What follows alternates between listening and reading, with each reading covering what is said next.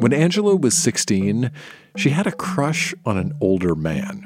So she wrote a poem about him. My Ode to Harrison Ford. My love sweats. He grunts. This is our desire, this pure man, this untouched, uncensored man. He always wears a belt.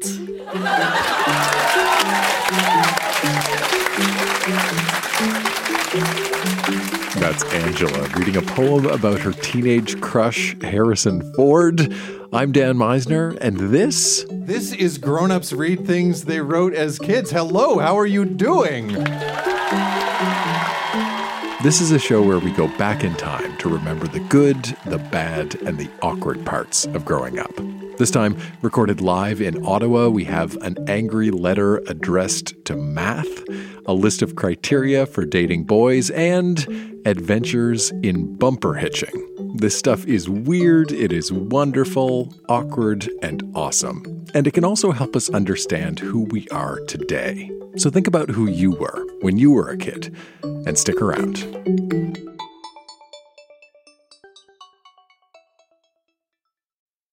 A big part of growing up is figuring out who you are, understanding where you came from, what you stand for, and how you fit into the world.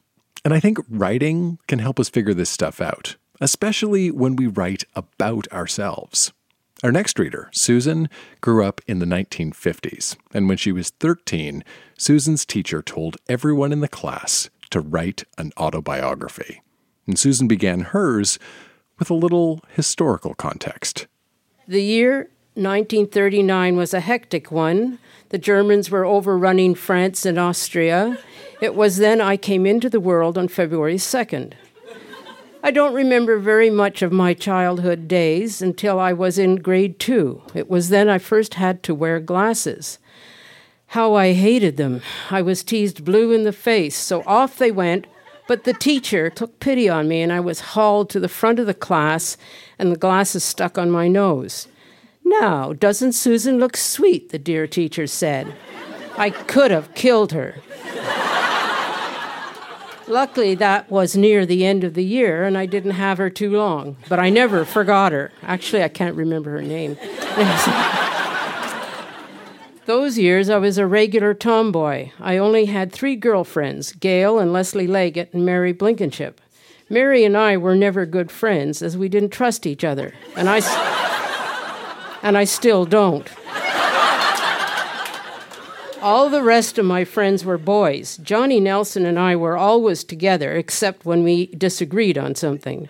Otherwise, we spent happy hours wandering through the woods and fields, riding or attempting to ride any horses we saw.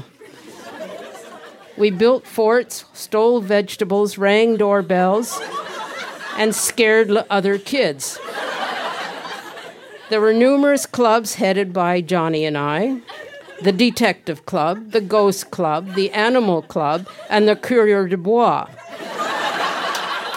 The Ghost Club broke up when Kuzi, Mr. Cousineau, caught us ringing his doorbell.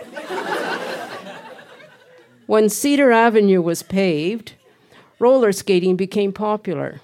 When we weren't roller skating, we were down in Parsons Fields playing with the foals that were kept there. They knew us and they would let us hold their heads in our laps. I think those were some of my happiest days. The only unhappy days I can remember are the recesses and noon hours at school. They were nearly always spent in the corner of the schoolyard. I used to spend my time drawing and soon gathered a crowd of younger children around me. But they were never welcome, as they. they usually taunted and bothered me. I soon got the nickname Horse Feathers, which everyone knows was my sister's name.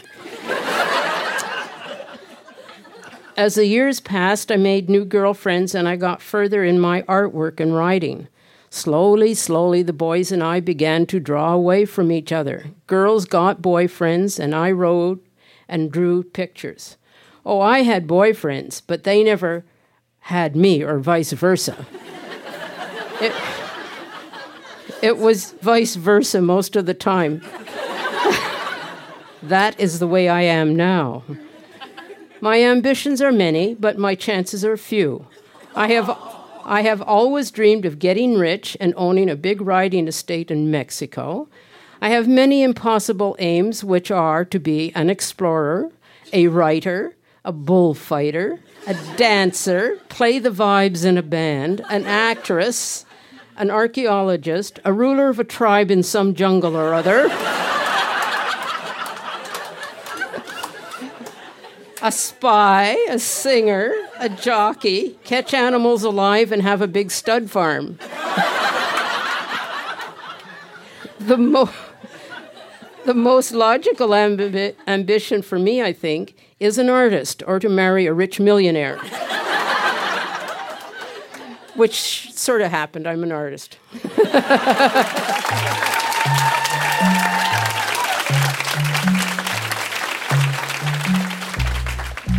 If you leave the show at the end of the day and some of your vegetables are missing, I know I know who might have done it. A lot of what people share on our stage is private. Sometimes it's even secret. And I think that's a big part of what can make this stuff funny. It was never intended to be read out loud. And I'm often struck by just how intensely private kids can be about the things that they write and the lengths they'll go to to keep anybody from reading this stuff. For instance, take Allison and the diary she kept in grades four and five. This is Allison's diary. If you read my diary, I will kill you. A curse will forever accompany you, causing you pain and death. It is in your best interest to not read this diary. Why did you turn the page? The page The page before this was not lying. A curse will accompany you for the rest of your life. January 19, 2003. My name is Allison and I'm in grade 4. This diary is from my friend Liam from my birthday party at Cosmic Adventures. I'm in Mrs. Smith's class, she's the best, and I have a crush on a boy in my class, Jimmy. I think he likes me back, but if he does not like me, then I will like Dan or Troy instead. Here is a list of my crushes and why I love them. Jimmy, cute, funny, is single. S- smells nice, looks soft to hug. Dan, funny, neat, also single. Likes dogs, definitely not ugly. Troy, kind, likes to laugh, pretty hair, but he's not as cool as my other crushes. January 20, 2003. Jimmy smells good, and I feel safe around him. The other day, we were in class, and I told the teacher I was having trouble with the science booklet. Jimmy invited me over to help. I will always remember this act of kindness from Jimmy. February 15, 2003. Screw Jimmy. Dan is my boyfriend now. He's the best and smells better. February 20, 2003. Dan dumped me today. What makes no sense is that one day he loves me, and the next day he called me an effing idiot. It's true! My friends Sam and Noel heard him say it. April 24, 2003. I did not write in here lately, but after Dan dumped me, Jimmy told me he had been jealous and that he likes me. So we dated. But then Jimmy dumped me the next day. Since then, I dated Ron, Noah, and Liam. Uh, I know it sounds like a lot, but it's really not when you're trying to find the right boy. Here's a list of every boyfriend I've had Dan, two weeks, six days, and two hours. Jimmy, one day. Uh, Ron, two weeks and four days. Noah, five days and a half.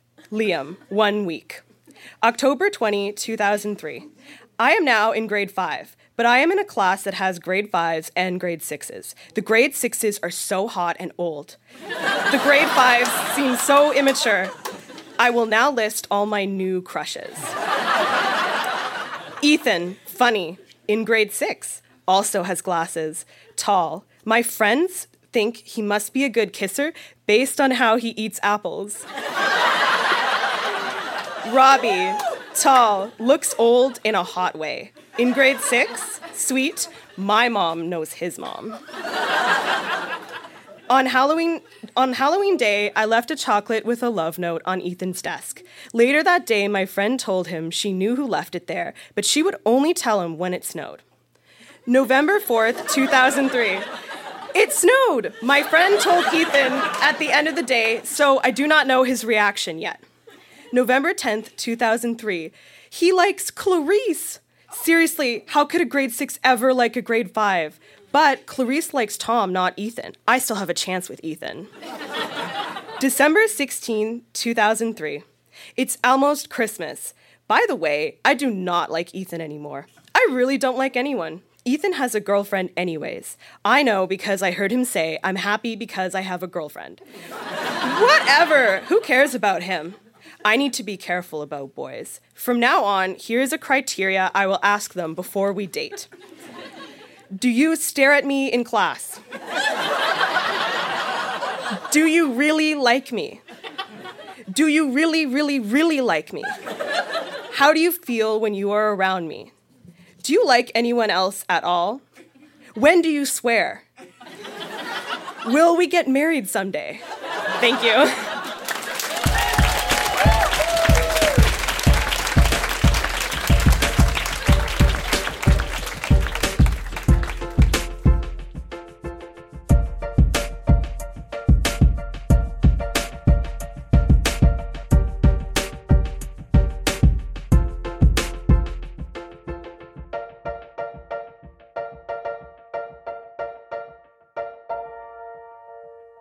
I've been hosting live Grown Ups Read Things They Wrote as Kids events for years, and we've taken this show all across the country, from coast to coast to coast.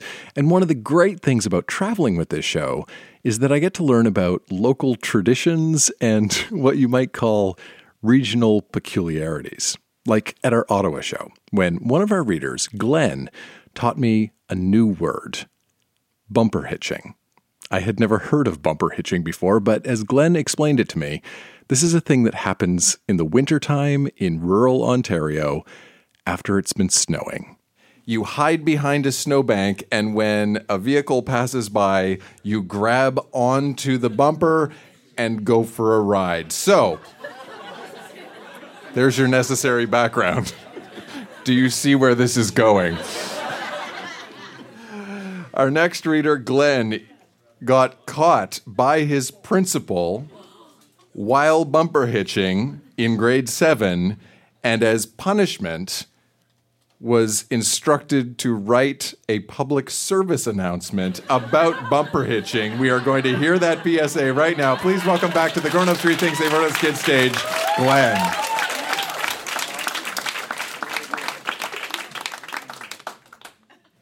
Bumper hitching. It's really fun but it's also dangerous. Bumper hitching can be a lot of fun, but if you don't do it right, you can get in trouble or die. You could also scare a driver who could freak out and crash the car, and then you'd be really hurt because you'd be in the crash too. Bumper hitching can be dangerous if the person in the car gets mad. They could stop, get out, and beat you up.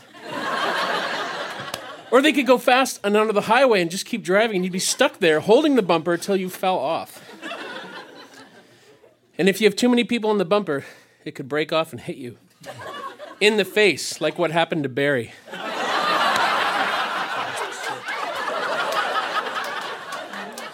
If you bumper hitch and they tell your parents, you could be in trouble. And if it's a police car, you could get in trouble. So then I came up with ways you could make it safer. Have little skis on your feet instead of boots. You could have one kid be the spotter who decides if it's a good car. Have hand signals for when to let go. Only bumper hitch a school bus because they drive safe. And then teach drivers to be careful if there are kids bumper hitching. Because it's the drivers. Bumper hitching pros and cons. Cons getting caught. Getting hit by the car if it backs up. Pros, it's a fun thing to do with your friends. It's a great way to get around if you don't take a bus or have a car. It's mostly safe if you do it right. It's an activity for girls and boys to do together. I don't know. It's a way to get home if you're in a hurry, and it's a fast way to get away from a robber or a kidnapper. Bumper hitching is really fun, but it's also dangerous. Thank you.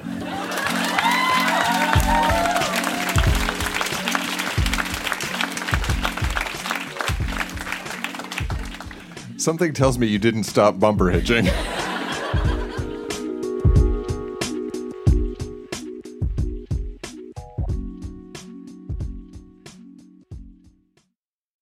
When Diane was 12, she kept a diary, and at our Ottawa show, she shared a few entries that she describes as both funny and bittersweet.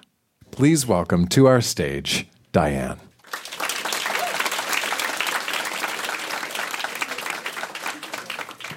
So, um, this is a diary that I started when I was 12 years old, um, 46 years ago. And it was the first step in a journey that, like many women, I have been on, traveling all my life. April 12, 1970, Dear Diary. Tonight, I weighed myself. I weighted 121 pounds. And it is not just baby fat. It is calypso raisins, certs, licorice, gum, chocolate bars, etc., etc., and etc. I have vowed, with God's help, to shake off at least 25, yes, 25 pounds. But this is not just the same vow I've been vowing for over one and a half years. I mean it this time, and that's why I'm putting it in writing.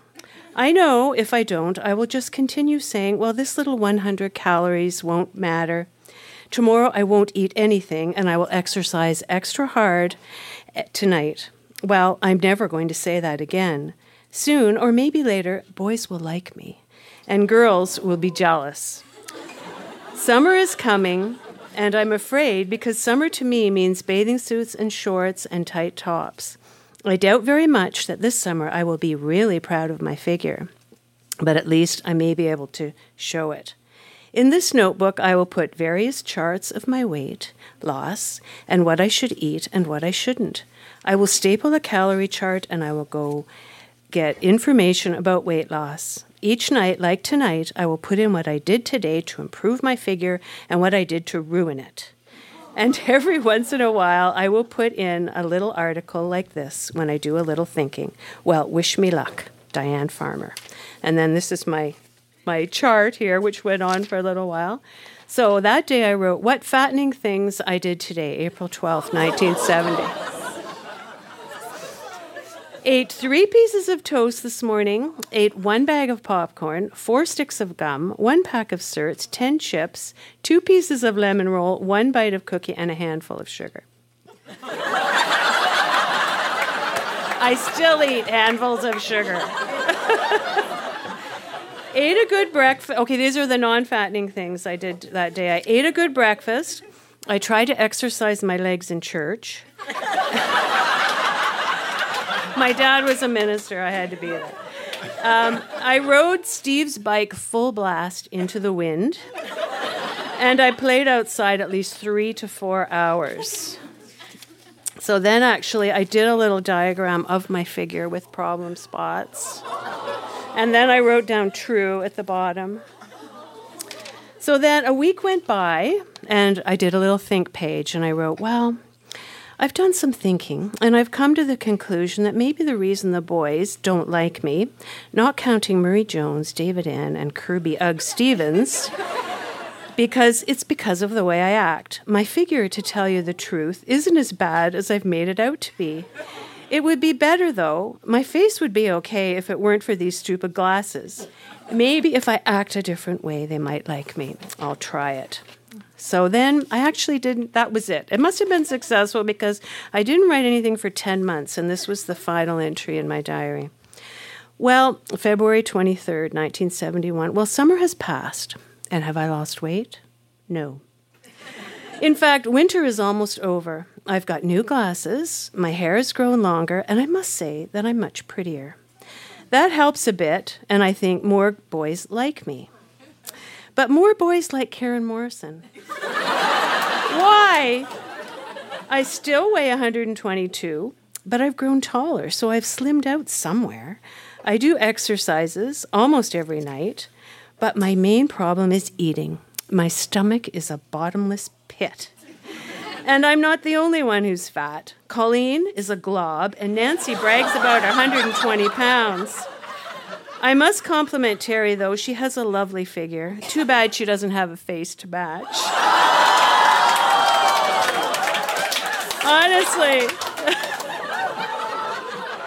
and then the last little piece I'm not the only one that notices I'm fat, though.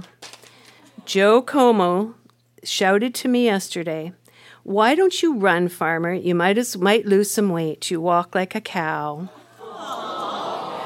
I know. So no more candy and sweet stuff for me. Thank you just the same for one whole lifetime.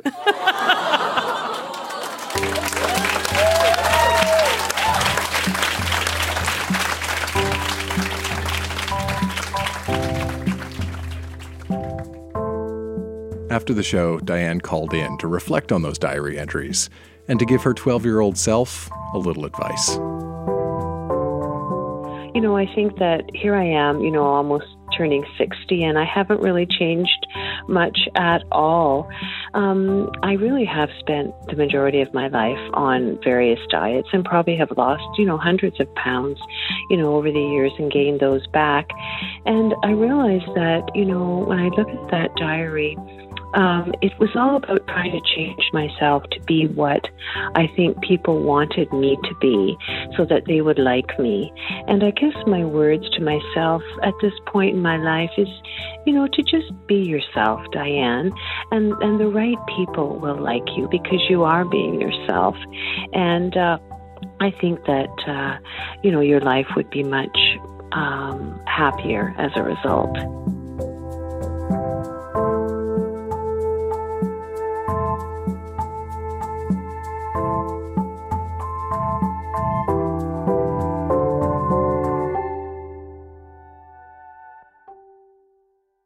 Off the top of this show, we heard from Angela. She's the one who wrote an ode to Harrison Ford. But poetry wasn't the only thing Angela brought to our Ottawa show. She also shared a few diary entries from the summer just before grade 12. That was the summer she decided to keep a separate notebook for all her important and profound thoughts. Like these July 5th. Everybody wants to be in love, to find love, but they forget that love is painful, even when it's requited.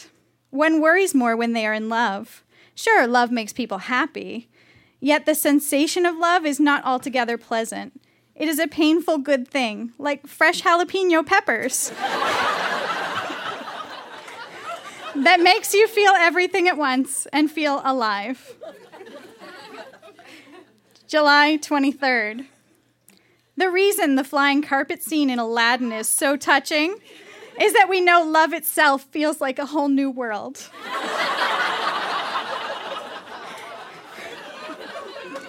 Every word and image of that song applies to being in love. We fly. August 2nd. For most people, a movie is entertainment and only that. For me, a movie carries with it a message, something I personally should be getting out of it. It's another type of learning experience. Later that same day. If every movie has a message, then what was Deep Impact trying to tell me?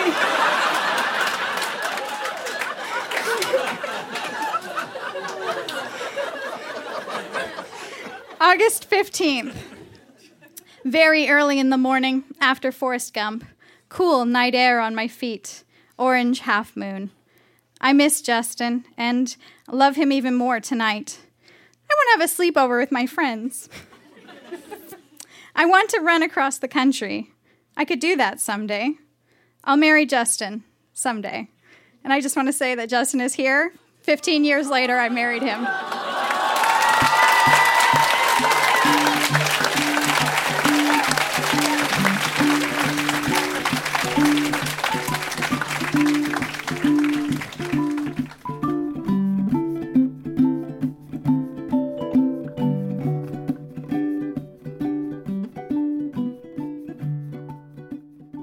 Claire was in grade 8, she figured out a way to deal with the people and things in life that made her mad.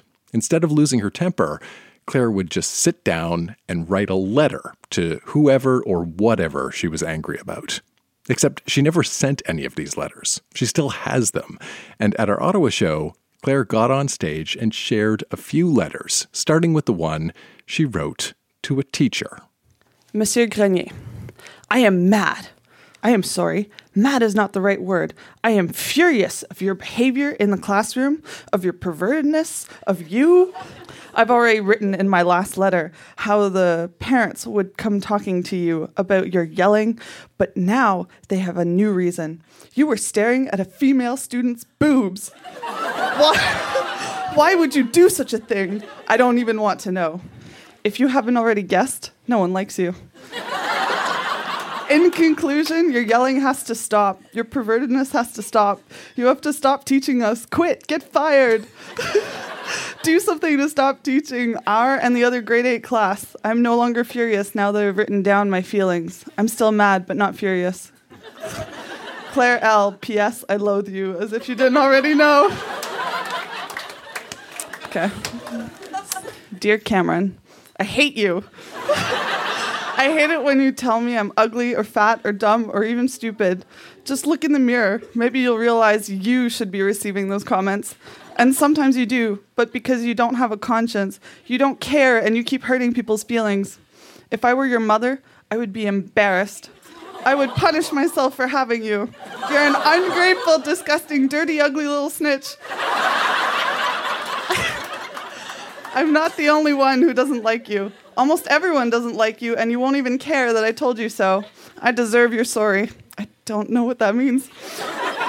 These are the last words I will ever tell you. After this, you are no longer to use any of my school supplies. These are the last words I will ever tell you, and the happiest. Bye, Cam, forever. and the last letter is addressed to Math. Dear Math, I hate you. Why are you so complicated? I don't understand the negatives and positives and why my answers are always wrong. And you make me carry a 600 page book around. Why? I don't like math. Why do I want to learn 600 pages of it? Next time, you could just be less complicated and easier. Easier! I don't know how I'm gonna pass this year with my math. My marks are okay, but I don't understand how I got there. What the heck? I could go on forever with everything I hate about you, but I will limit my anger to one page. I really don't like you, if you haven't noticed. when I get a question wrong, I feel stupid. You make me feel stupid, and there's nothing I can do about it. My mom actually suggested Kumon. Kumon! I know she meant well, but I'm not stupid. I can figure this out. I'll just take a while. That's all. I'm tired of lugging around the big math this big math book. I'm tired of being confused and I'm tired of feeling stupid. It's all very exhausting and I don't feel up to it anymore. PS, if you could just stop being taught altogether, that would be much easier. Thanks. Thank you. What I love about that is how Claire's hatred does not discriminate. You could be a teacher, a law of the universe.